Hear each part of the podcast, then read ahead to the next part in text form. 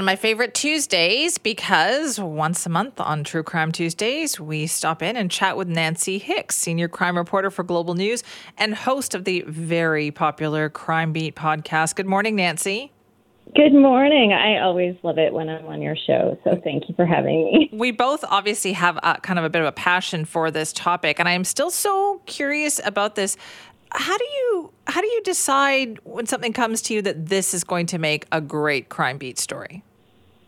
Um, you know, I share the stories that I've covered over my career, um, and so like it's hard to say exactly how I decide when. Usually, it lines up. Like for instance, I just ended up having a friend contact me and said that he had an investigator over for dinner, and it was an investigator that I was trying to reconnect with from a case that's like from 1981. So, wow. like, and then all of a sudden it lines up. So, um, it's meant yeah, to be. interesting how that works, right? Yeah. Like the one that we're talking about today. Tell me about this case because this one goes back to 1992. Yes, and I hate to date myself, but um, I was in high school when this happened. And this one is especially close to me because the husband in this case is also from my hometown. I'm from a really small farming community in rural Alberta. And so the person who was the husband in this case was a few years older than me, obviously, um, but I knew him. I knew his family.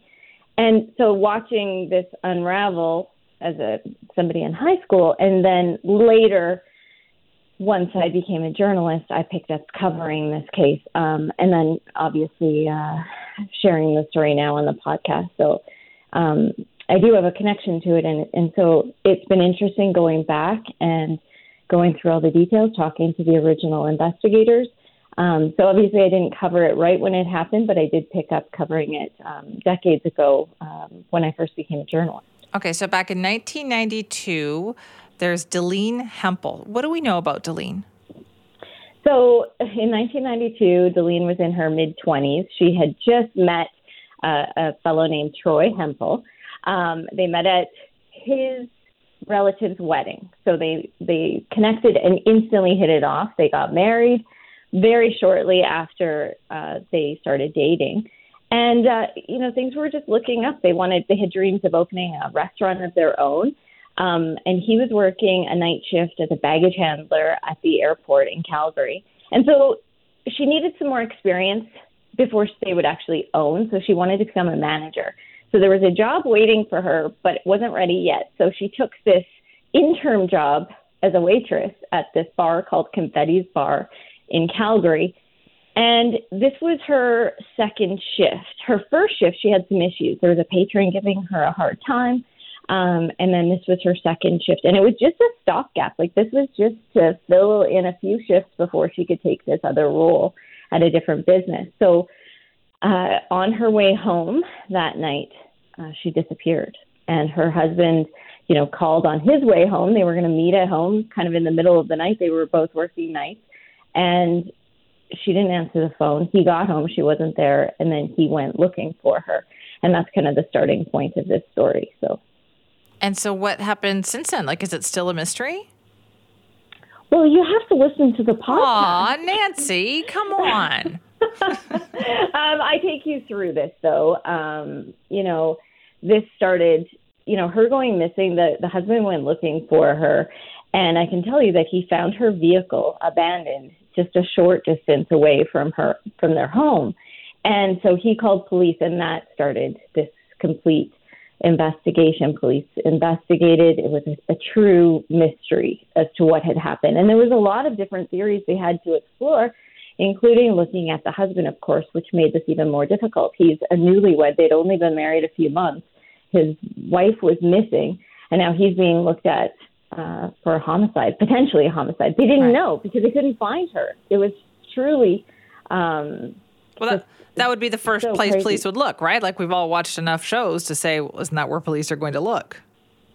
yeah, and you know, um, the husband hasn't really talked about this. He's a pretty quiet, shy fellow, and uh, he trusted me to share his story in this case. And uh, you know, it's heartbreaking to learn how this has impacted him, how what happened. Like I can give you an example.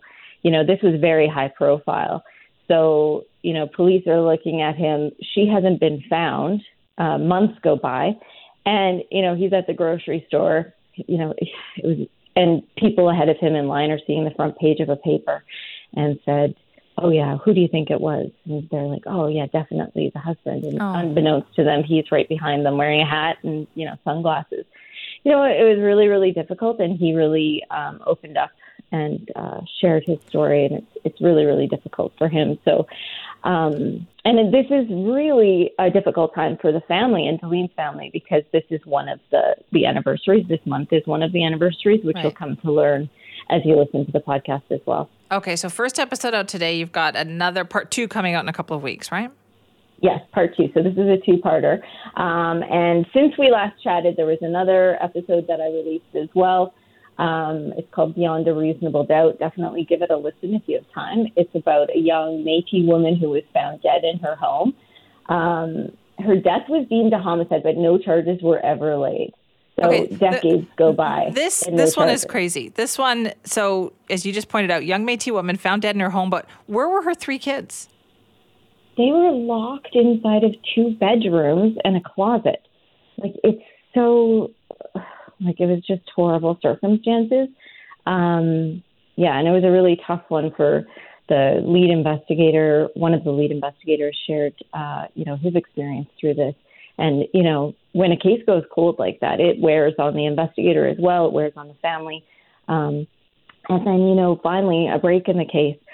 But you learn a lot about the justice system uh, through this podcast, um, and that's why I called it Beyond a Reasonable Doubt because, you know, just because someone's charged and uh, there's evidence, it doesn't mean that there will ever be a conviction. Um, and uh, I think it's really interesting, and I think it was an eye opener. The feedback has been pretty interesting on this one that uh, people didn't realize that this could a case could go like this.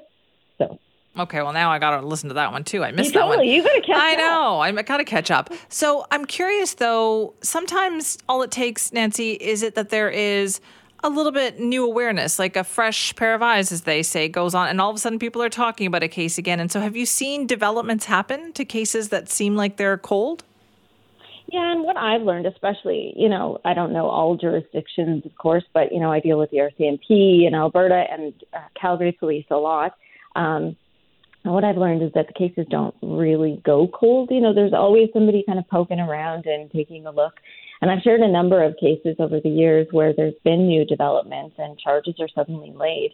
You know, one of the, the biggest cases that's still a cold case, um, I shared in my first season of Crime Beat. It's called, uh, it was about Kelly Cook, a young babysitter that went missing. And I was a child. And this also happened near where I grew up as well. So there's been a couple of cases that, you know, happened where I grew up. And then, you know, later when I became a journalist, I ended up covering them. Um, and in that case, this one's still unsolved. And I was just actually talking to an investigator about that case this morning already. So, you know, there's always people working on these files. Um, so I think, you know, people think, oh, if charges haven't been laid, they never will be. But I think, you know, there's some dedicated officers out there who they want to see these cases solved and they're invested in seeing these cases solved. Right. I'm so, so fascinating. Um, Nancy, thanks so much for your time this morning. Thank you for having me. I really enjoy our chat. And I will definitely be catching up. That is Nancy Hixt, senior crime reporter for Global News and host of the Crime Beat podcast. Now, I obviously missed an episode because I have to go back and check out that one that's called Beyond a Reasonable Doubt. She's got a two parter. Part one has dropped today. Uh, you'll have to hear about that one too, but you can catch uh, Crime Beat wherever you find your favorite podcasts. For most of us, crime is something we see on the news. We never think it could happen to us until it does. Loved ones are gone, and for the survivors, the scars will never heal. I'm Nancy Hixt, a senior crime reporter for Global News. And on this season of Crime Beat, I'll take you inside some of the most serious crime stories I've covered. Season six of Crime Beat is available now on Spotify, Apple Podcasts, Amazon Music, and all podcast platforms.